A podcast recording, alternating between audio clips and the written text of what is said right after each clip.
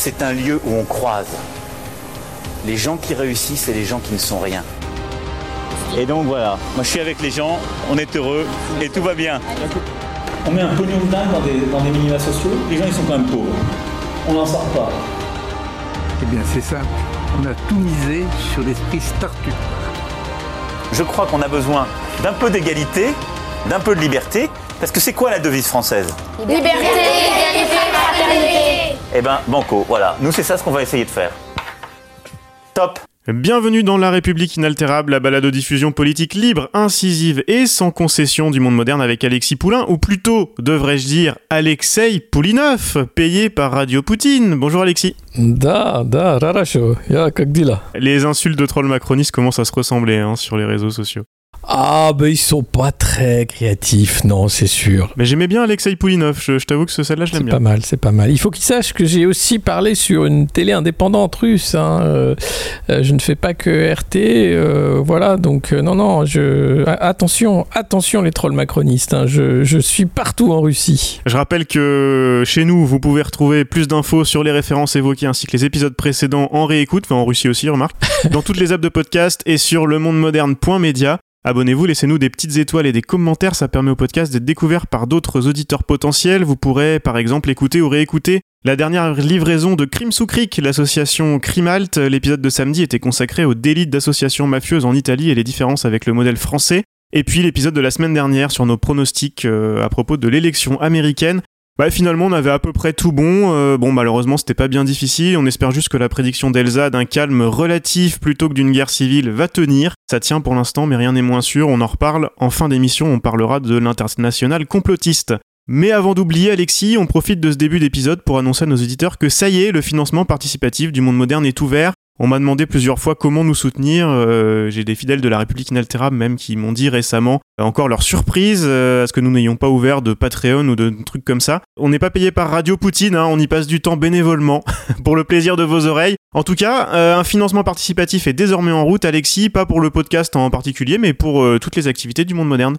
Pour toutes les activités, dont le podcast fait partie bien entendu, c'est sur KissKissBankBank, c'est ouvert, on a 40 jours à peu près pour réunir 35 000 €. Alors pourquoi 35 000 €? Parce qu'on aimerait sortir les cahiers du monde moderne, une version papier trimestrielle qui reviendrait sur les grands enjeux de ce monde moderne. Le premier numéro, on aimerait le sortir en mars, sur le thème des révolutions, et puis le suivant sur le thème des futurs, avec plein de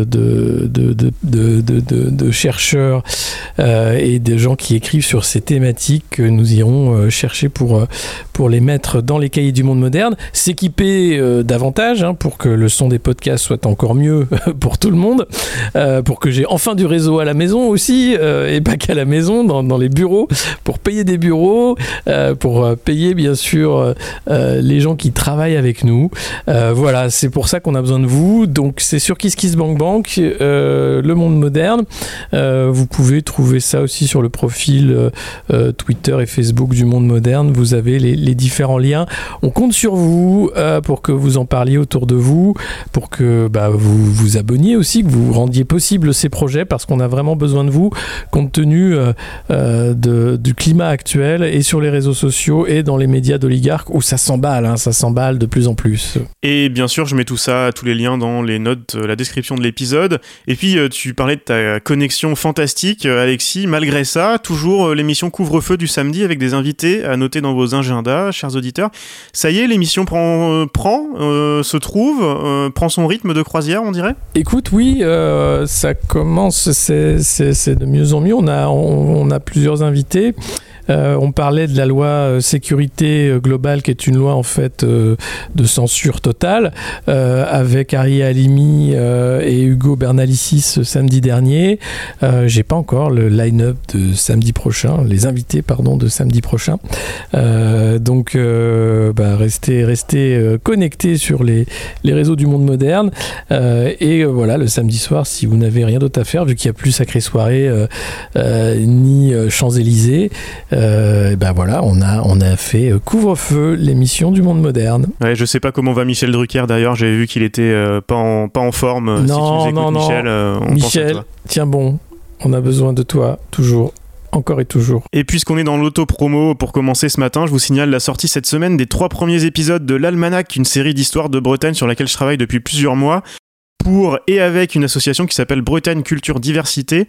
Le but du jeu, c'est de faire raconter des événements à des historiens, plutôt qu'une voix off à la Franck Ferrand, et d'en faire quelque chose qui ressemble à une fiction sonore en utilisant notamment pas mal d'archives. Je vous mets juste le tout début de la bande-annonce. Bienvenue dans l'Almanac, le podcast de Bretagne Culture Diversité, l'association qui facilite l'accès de toutes et tous à la Bretagne et à la diversité de ses cultures.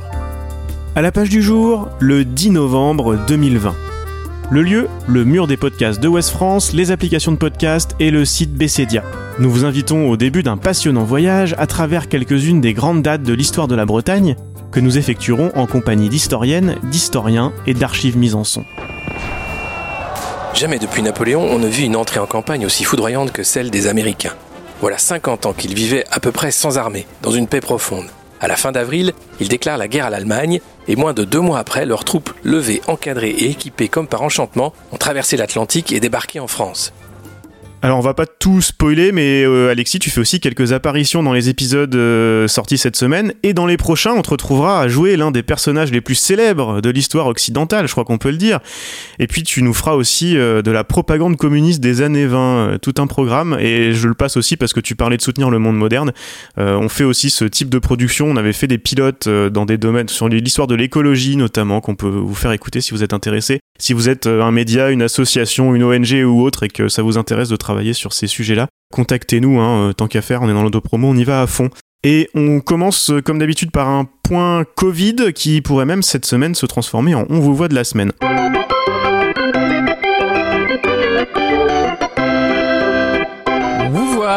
On vous voit. J'ai pas fait de recommandation ce matin, hormis l'auto-promo, parce que l'épisode d'aujourd'hui m'a surtout donné envie de reprendre 2 bouquins qu'on a évoqués récemment, le People Know de Thomas Frank, dont on va parler tout à l'heure, et Le capitalisme réel d'Antoine Perrault. La France est le meilleur exemple de ce capitalisme brejnevien, osons le terme, qui fait de la compole autoritaire et verrouille la contestation en demandant à l'opposition de faire son autocritique. Le meilleur d'entre tous, c'est toujours Jean-Michel Blanquer. On enregistre le mardi 10, jour de mobilisation dans l'enseignement, le ministère communique sur des chiffres faux de contamination, comme d'habitude, et les lycéens réfractaires ont droit à la matraque, et en même temps, les obligés du pouvoir dilapident de l'argent public dans des restos étoilés et des Apple Store. Je renvoie à l'enquête de Mediapart sur Avenir Lycéen, bien sûr, le pseudo-syndicat lycéen macro-blanquériste. Ouais, c'est génial. C'est le ruissellement, en fait. C'est entre l'association de malfaiteurs et le ruissellement, l'entre-soi de la Startup Nation qui file de la thune uniquement à ceux qui connaissent. Et alors là, cette association d'étudiants, elle est quand même gratinée parce qu'elle ne représente personne, à part un soutien indéfectible de la secte et de Jean-Michel Blanquer. Elle est un peu facho sur les bords et tout va bien. Elle se tape 65 000 € de subvention, tranquille, sans rien demander d'autre. C'est merveilleux. C'est ce qu'il nous faut en fait pour le monde moderne. Il faudrait qu'on rejoigne la secte La République En Marche et paf, on aurait les 35 000 tout de suite en subvention du ministère de l'Information et de la Propagande. Mais bon, c'est pas le cas. On est de l'autre côté, donc on a besoin de vous. Donc non, c'est révélateur quand même sur le mirage qui est en marche, cette majorité qui n'en est pas une, ce parti qui n'existe pas et la façon dont les appuis qui sont créés sont eux-mêmes factices, avec les fermes de trolls, avec les faux syndicats, avec toute cette construction autour d'Emmanuel Macron pour tenir ce quinquennat de la honte depuis 2017, ce quinquennat qui ne tient pas et qui est ébranlé maintenant par une crise sanitaire dont on voit la gestion chaque jour de plus en plus calamiteuse. Ouais, et en même temps, ça détruit tout autour, et notamment dans les écoles, là, ça devient n'importe quoi. Ah oui, les profs étaient en grève mardi pour alerter sur la situation sanitaire dans les écoles. Alors Jean-Michel Blanquer, lui, il continue d'être dans la propagande orwellienne puisqu'il annonçait seulement 3500 élèves malades du Covid. Évidemment, il y en a beaucoup plus. Les chiffres du ministre sont totalement farfelus, qu'il laisse à la discrétion des chefs d'établissement les demi-groupes, chacun fait un peu ce qui lui plaît. C'est comme si on disait finalement les commerces, vous décidez d'ouvrir une moitié du temps si vous voulez, hein, démerdez-vous, voilà. C'est un abandon total, c'est le moment révélateur du néo-management public en fait, où ça sert plus à rien, c'est-à-dire que comme on a cassé suffisamment les services publics, comme on a cassé suffisamment l'école, l'hôpital, mais que le profit peut pas arriver parce qu'on est dans une crise majeure, bah là ça patauge complètement, donc on fait de la com. C'est tout ce qui reste à ces gens-là, c'est faire de la com et faire croire que tout va bien, faire croire que ils gèrent la crise alors qu'ils ne gèrent que leur image. Et faire croire que tout va pour le mieux. D'ailleurs, c'est ce que fait la bourse. Hein. Annonce de vaccin, bah, la bourse est contente. Et puis après, tout le monde dit non mais attendez, c'est quand même super bizarre. Et puis 90%. Et puis ah là là, mais il faut qu'il soit à moins 80 degrés ce vaccin. Ouh là là, ça va être plus compliqué que ça. Mais c'est pas grave. C'est une annonce qui fait plaisir. Ça fait plaisir à la bourse. C'est toujours ça de prix. Ouais, bah je sais pas si tu te rappelles, c'est ce qui s'était passé déjà avec l'annonce de Moderna, un autre labo il y a quelques mois. Ouais. Où là, c'était pareil. C'était juste sur la base d'un communiqué de presse. C'est comme des startups qui disent révolutionner je sais pas quoi avec un communiqué de presse mais sans vraie donnée derrière, sans produit, sans rien. Là c'est la même chose. Peut-être que ce vaccin sera efficace, bon on peut que le souhaiter que ça marche. On l'espère, mais c'est un vaccin Pfizer, 90% de réussite, c'est, bon la communauté scientifique se pose des questions, c'est de l'annonce, c'est de l'effet d'annonce, donc chaque effet d'annonce sert surtout à faire monter le cours de l'action Pfizer et à faire que la bourse continue sa course folle. Voilà, on est dans un moment où là on est en train de tout financiariser, donc il faut absolument que la finance tienne, même si elle est en surchauffe globale totale. On est à quelques mois, je pense, d'une faillite du système de type 2008, mais comme on l'entretient avec de l'argent magique des banques centrales, bah ça tient, c'est des milliards inventés qui font que la finance continue à faire ce qu'elle fait de mieux, c'est-à-dire s'emballer et détruire des emplois. Ouais, parce que dans la com permanente, Bruno Le Maire n'est pas en reste, évidemment. Alors, il est encore loin de Jean-Michel Blanquer, mais j'ai vu que tu avais suivi avec intérêt ses interventions télé ces derniers jours. Il était sur BFM. Ça a marché lors de la première vague de tout faire passer sous le coup de la sidération. Alors, évidemment, on refait pareil, hein. Ils ne font rien contre l'épidémie, mais promettent déjà le sang et les larmes après, parce que, comme au printemps, il va falloir rembourser la dette Covid par la croissance. Bah oui, évidemment, la croissance hein, qui va revenir. C'est la croyance magique hein, dans cette croissance formidable, alors qu'on est en croissance négative, que le PIB est en berne et que c'est pas prêt de changer dans un cadre Covid qui est là pour longtemps. Mais c'est pas grave, Bruno, il est là pour vous dire que merde, allez, on va bosser le dimanche, les gars, on va ouvrir les commerces le dimanche parce que vous aurez le droit, parce que ça va être une chance de pouvoir ouvrir le dimanche parce qu'il va falloir combler ces manques à gagner. Donc ils sont en train de faire passer le pire de la casse de le doigt social qu'on n'ait jamais connu, sous couvert de il va falloir sauver la croissance. Et je pense que ces idiots c'est néfaste parce qu'ils sont pas si bêtes après tout, je crois qu'ils savent très bien ce qu'ils font. Bruno Le Maire croit pas un mot de ce qu'il dit sur BFM, mais il le fait quand même, il le fait très bien, petit factotum du Capital, et là il nous dit ah oui alors c'est génial, donc on va ouvrir le dimanche, c'est génial, vous allez voir c'est super, et puis après il dit avec un sérieux et un aplomb qui force le respect qu'il y aura 500 € qui vont être donnés aux petits commerces pour leur digitalisation, dit-il, donc voilà, pas numérisation, digitalisation, donc avec les doigts, donc 100 balles 1 mars et 500 balles et vas-y monte ton Amazon du bled, on te regarde le petit fleuriste du coin ou Jean-Michel le boulanger. Ah non, toi t'étais ouvert pendant le confinement donc ça compte pas. Toi par contre, tu vendais quoi? Ah oui, des bonsaïs. Et ben voilà, bonsaï.com, 500 balles pour faire quoi? Ben je sais pas, payer de la pub sur les réseaux sociaux. Enfin non, mais c'est scandaleux. C'est des mesures qui ne servent à rien, qui sont là dans le principe de com. Mais ce qui est grave, c'est que ce ministre de l'économie le dise avec aplomb et sérieux. Mais c'est plutôt insultant, voire drôle. Qu'un ministre pense que les petits commerces peuvent gérer leur transition numérique avec 500 balles. C'est Macron, je crois, lui-même, il n'y a pas longtemps, qui avait parlé d'un jour sans fin. On a l'impression que tout se répète. Là, c'est même plus le jour de la marmotte, c'est le jour du hamster en plus avec Bruno. Ah bah oui, Bruno et son hamster qu'il avait posté sur les réseaux sociaux, qui est très très connu. Et d'ailleurs, je m'inquiétais de savoir si la litière de hamster était dans les produits essentiels ou pas, et allait être fermée à la vente dans les grandes surfaces. Visiblement, non, ça reste. On attend de pied ferme une décision et un décret pour la vente de sapins, d'ailleurs. d'ailleurs ce matin, je crois. Alors non, ça, il est sorti. Alors Matignon a arbitré. Les sapins pourront être vendus en espace extérieur par les fleuristes. Donc vous allez pouvoir acheter des sapins pour Noël, ça c'est génial. Maintenant se pose la question des décorations de Noël. Guirlandes, boules de Noël, guirlandes électriques. Alors là, il faut que Matignon sorte un nouvel arbitrage parce que c'est sapin nu ou sapin avec décoration. Bon, et ben on peut pas tout avoir, hein. C'est le Covid, les gars. Déjà, si on a Noël, on sera content. Mais rendez-vous compte quand même, on a affaire là à une crise sanitaire. Les mecs passent leur journée à faire des listes de produits, de ce qu'on peut acheter ou pas. Mais attends, Alexis, tu me parles de sapins chez les fleuristes, mais toutes les imitations de sapins en bois qui sont sympas ou en carton ou autre, ça c'est essentiel, non essentiel. Je sais pas, j'ai pas lu en détail l'arbitrage de Matignon, mais j'imagine qu'ils sont rentrés dans le détail du détail. J'imagine que là, oui. Les Français veulent des réponses, monsieur Poulinoff. Ah bah oui, non mais alors après il y a le problème des jouets, les jouets aussi. Alors les Italiens se sont dit non mais on va mettre les jouets en produits essentiels quand même parce que les gosses quand même sans jouets, enfin bon c'est compliqué. Donc là aussi les jouets ça pose question. Non mais bon, je crois qu'il faut arrêter. Enfin si aujourd'hui il y a des gens qui pensent encore que la gestion de la crise elle est super, qui font du super boulot, mais allez consulter un psy rapidement parce que ces gens-là sont fous. Et Bruno a expliqué, je crois d'ailleurs aussi, je le voyais dans les tweets que tu as posté, je crois qu'il expliquait que la fermeture des commerces avait sauvé la France. Oui, c'était pour la santé des Français, bien sûr. Oui. Bah oui, évidemment, c'est pas les lits, c'est pas la formation de personnel de réanimation, c'est pas l'embauche de soignants, c'est pas non, c'est d'avoir fermé les rayons non essentiels dans les grandes surfaces et les commerces. Et ça, ils vont s'inventer parce que le R est en train de tomber. Donc, vous voyez, on vous a dit, ça a marché, alors que c'est les vacances scolaires qu'on fait que ça a tombé. Mais c'est pas grave, ils sont contents. Oui, ils ont oublié qu'il y avait les vacances scolaires il y a 15 jours. Ouais. Et justement, tu en parles, c'est un dernier point qui m'a marqué dans cette compole de guerre, c'est la communication embed sur le champ de bataille de Véran et Castex qui visitent des jeunes patients en réanimation. Alors, on en rigole un peu, mais c'est pas là pour le coup, c'est pas drôle.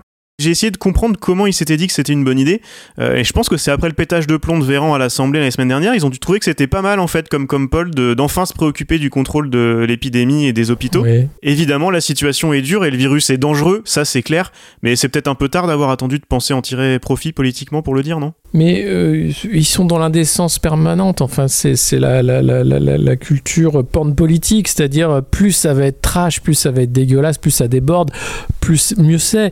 Là, ils sont dans un moment où plus personne ne les croit. Donc, il faut montrer la réalité. Donc, ils sont allés avec des caméras dans les hôpitaux pour montrer la réalité des services de réanimation, mais qui est la même chaque année. C'est-à-dire qu'ils sont débordés chaque année lors des épidémies de grippe, parce qu'il y a un manque de moyens endémique. La pénurie, elle n'est pas avant le Covid, elle est là tout le temps.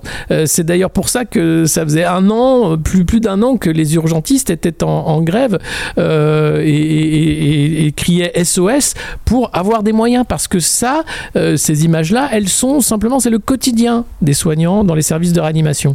Donc là, ils l'utilisent pour faire peur, parce qu'on ne les croit plus, donc il va falloir faire peur. Alors donc c'est la baguette d'un côté, le bâton d'un côté, la carotte de l'autre, 500 € pour que tu crées ton Amazon du bled, et puis le bâton, attention, regardez ce virus, ah là là, et puis vous faites n'importe quoi, c'est de votre faute si les soignants ils souffrent. Non, c'est de la faute des Véran et autres qui continuent de fermer des lits, qui continuent avec l'hôpital de flux, la loi pour la sécurité sociale, le projet de loi de finances pour la sécurité sociale qui ne met pas assez pour l'hôpital, contrairement à ce qui est dit. On est encore dans une pénurie organisée par ces gens-là, malgré ce qu'ils disent, malgré leur communication, malgré les milliards, eh bien ils continuent de casser l'hôpital public. Et avec cette indécence qu'on leur connaît, ils vont visiter en touriste du Covid les services de réanimation pour dire ouh là là, regardez, hein, attention, lui, bon, il est peut-être il est jeune, attention, vous voyez, ça touche aussi les jeunes, regardez les jeunes, hein. Alors maintenant, hop, au boulot,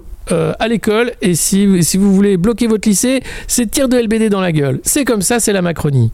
Et il y a une dernière chose du côté de Véran qui m'a fait sursauter la semaine dernière, c'est cette déclaration devant la commission d'enquête parlementaire sur la première vague. C'est l'heure de la pipe de la semaine. Quand je vois parfois des simulations qui sont faites, des journaux qui en ont sorti, c'est de la pipe complète, hein. Les fausses informations sur l'épidémie seraient de la haute trahison, Alexis. Alors, faudrait voir à faire gaffe quand même, parce qu'il a été un des premiers à enchaîner les fausses informations pour protéger ses fesses et celles du grand leader jupitérien. Vous parlez de haute trahison, faudrait voir quand même à ce que ça se retourne pas contre lui. Ce qui nous ramène aux États-Unis. J'ai été stupéfait de voir la réaction au nouveau coup de force de Trump, la stratégie que j'avais appelée la bolivienne la semaine dernière. Ça faisait des mois qu'il préparait le terrain, dans les médias, mais aussi dans les règles électorales de certains États dirigés par des républicains pour contester l'élection. Les États démocrates s'étaient pas gênés aussi pour essayer d'arranger le truc. Alors il y a eu des bugs informatiques avérés qui ont été corrigés. Pour l'instant, rien de bien extraordinaire, rien de plus. Des officiels démocrates, mais aussi républicains sur place, ont débunké les unes après les autres les théories du complot. Alors, il y a le bordel de l'élection et les règles différentes d'un État à l'autre qui n'arrangent rien. Et cette stratégie que Trump a utilisée pendant 4 ans, qui dure depuis une semaine, je trouve ça mais fantastique en plus, on la connaît. En substance, tous les jours, c'est... Vous allez voir, on a des preuves, elles sont incroyables, elles sont extraordinaires les preuves. Vous allez pas vous en remettre quand vous allez les voir. Ça fait une semaine, on n'a rien vu, est-ce qu'on verra quelque chose un jour, c'est pas dit. Il a fait ça aussi pour d'autres dossiers. Et pourtant, il y a une certaine frange complotiste, plutôt à droite et à l'extrême droite, mais bon, aussi sur tous les autres bords, qui est persuadé de son fait et qui vit sa meilleure vie, là, notamment sur les plateaux de télé et radio, et pas mal en France, là, les Berkoff et compagnie. Qu'est-ce qui se passe ? Mais en fait, on a je crois, des Trumpistes plus jusqu'au boutiste en France qu'aux États-Unis, où le GOP commence à lâcher un par un, ou même... Ouais, ça revient un petit peu à ce que disait Elsa la semaine dernière. Ouais, mais c'est vrai que... Mais parce que Trump, il a fait naître un espoir de dire « Ah, enfin, on va virer les politicards de Washington, on va faire de la politique autrement. Et puis bon, il y a un truc qui moi me fait aimer Trump, c'est qu'il était marrant, c'est-à-dire que quotidiennement il tweetait n'importe quoi, il tweetait tu vois, c'était tous les jours t'avais un truc à dire sur Trump, et ça c'est formidable. Et les médias d'ailleurs au début se sont fait avoir parce qu'ils en parlaient tous les jours justement, puis après ils se sont dit ah mais attends, mais on lui fait une pub de dingue, bah oui mais c'est fait pour, c'est une stratégie, ça marche bien, et donc aujourd'hui, oui, il avait prévu cette stratégie de sortie par la fraude, en disant voilà, il y a une fraude massive qui fait que je n'ai pas été réélu. Les preuves, on les attend. Alors, il y a des enquêtes ouvertes, donc peut-être qu'on aura des preuves.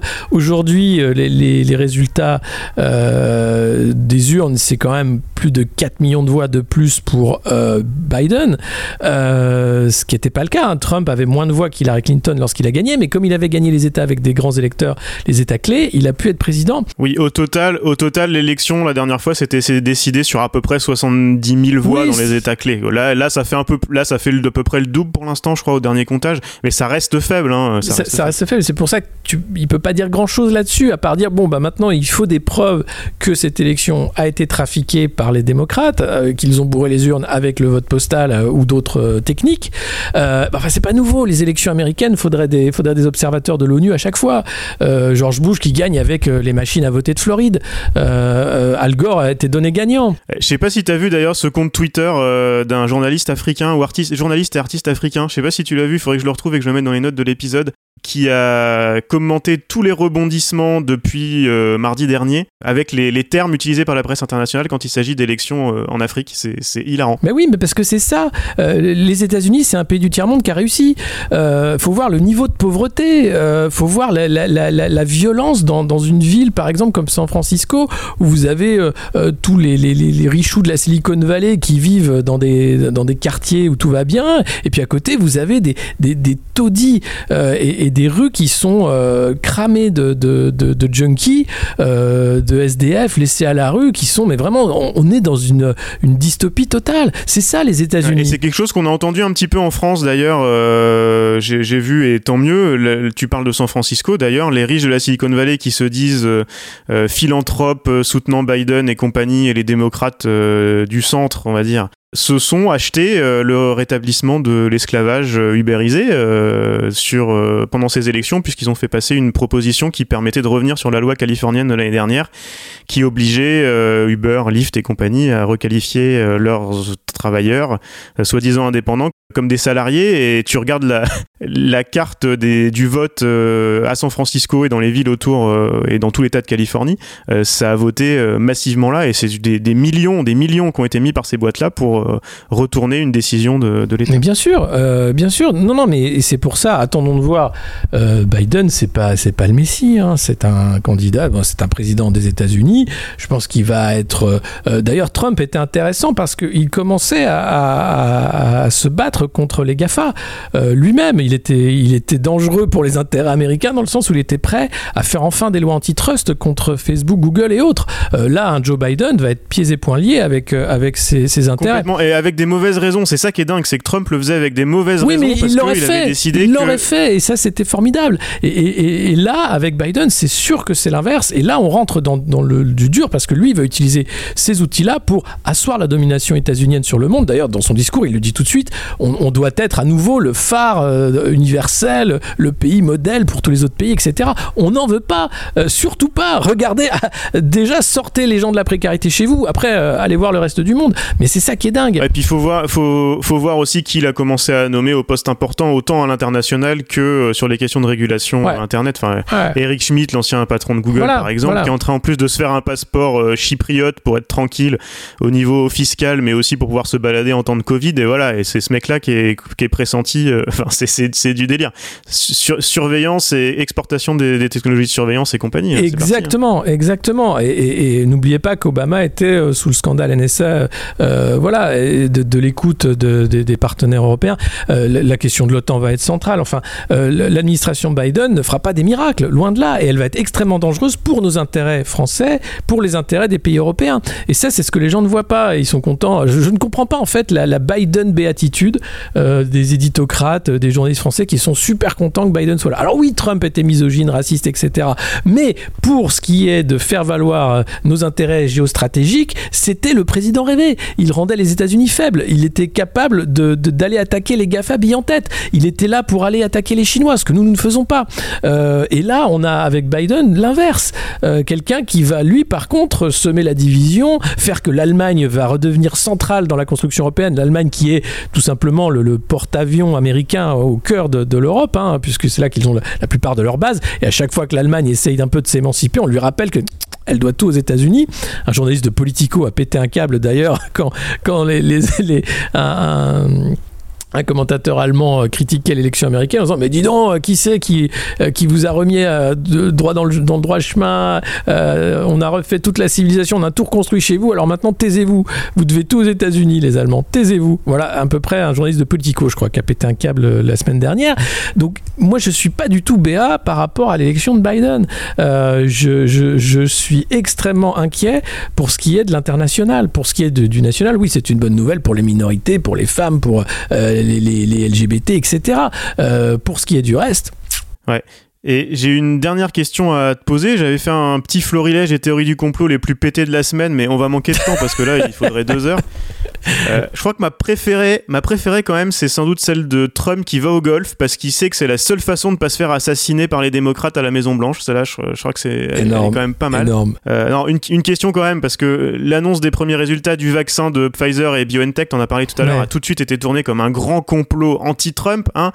Comme par hasard, l'annonce a eu lieu après l'élection, hein, comme par hasard, ça fait réfléchir. D'ailleurs, je voyais là avant d'enregistrer l'émission que Franck Ferrand sur CNews hier ou aujourd'hui a dit ça aussi, hein, comme par hasard, l'annonce du vaccin, c'est après l'élection. On parlera plus en détail une prochaine fois des problèmes de cette annonce, on en a parlé un tout petit peu tout à l'heure.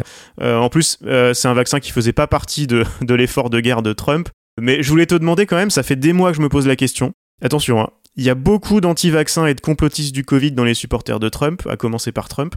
Si Trump avait gagné, quel argument aurait-il trouvé pour justifier de se jeter sur le vaccin Trump après avoir expliqué aussi fortement que c'était un complot de Bill Gates pour implanter des puces et contrôler les populations ? Bah alors, c'est pas Qanon qui a fait le truc de la puce dans le vaccin. Si, c'est eux aussi, ça ? Non, c'est... Oh, oui, moi, je sais pas. Enfin, de toute façon, la vague anti-vax, elle est assez énorme partout dans le monde parce que on a révélé pas mal de scandales sanitaires des Big Pharma. Pfizer, notamment, hein, qui avait fait des tests en Afrique dégueulasse, qui a tué plusieurs dizaines d'enfants lors de ces tests, etc. Alors oui, non, complot, conspi, etc. Je crois que ces big pharma sont d'abord des entreprises cotées en bourse. Elles sont pas là pour la santé et le bien des gens. Elles sont là pour le bien de leurs actionnaires d'abord. Et donc, d'où l'annonce de ce vaccin qui fonctionne. C'est d'abord pour l'action Pfizer. On verra si le vaccin fonctionne plus tard.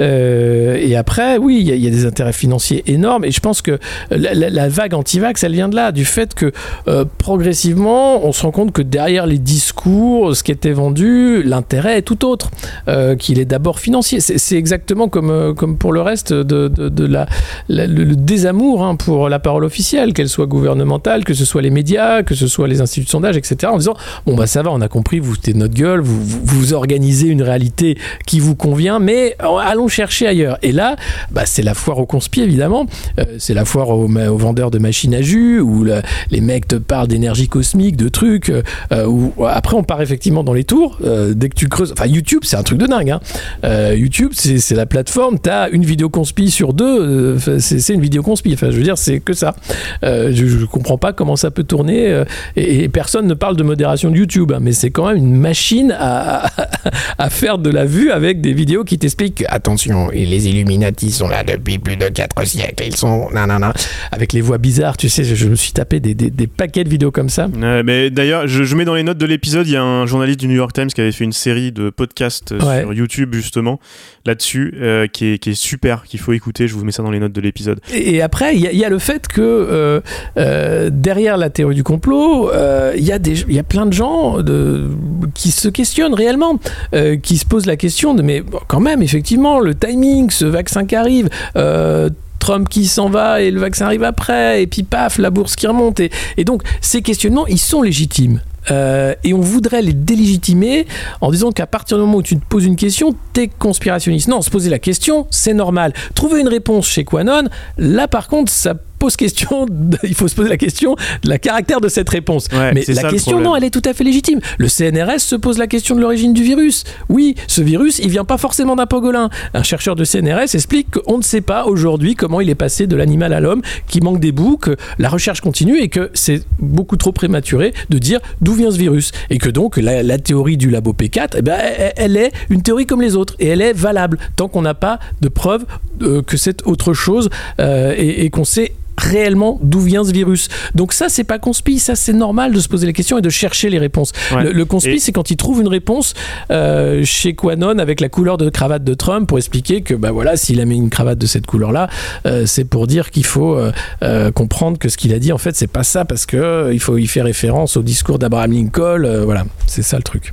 Ouais, et pour boucler sur les vaccins, je vous reparle aussi de l'historienne américaine dont je vous avais parlé la semaine dernière, Jill Lepore, qui a fait toute une série qui s'appelle The Last Archive, je vous en avais parlé, une série de podcasts qui s'interroge justement sur qui a tué la vérité. Et il y avait un épisode, alors il y a des épisodes sur les premières incursions de l'informatique dans les soirées électorales aux États-Unis à la fin des années 50, début des années 60. Et puis il y a un épisode aussi sur le virus, un épisode sur le vaccin contre la polio qui est très important à écouter en ce moment. Je vous le remets dans les notes de l'épisode. Et justement avec ces problèmes, là on est plutôt dans les années 50, avec ce problème d'enfants qui ont eu un mauvais premier batch de vaccins et qui sont décédés. Ce qui veut pas dire, ce qui ne justifie pas tous les délires anti-vaccins, surtout en 2020. Mais c'est ce que tu disais tout à l'heure. Se poser des questions et regarder ce qui s'est passé avant, c'est pas forcément du complotisme QAnon de bas étage. Top.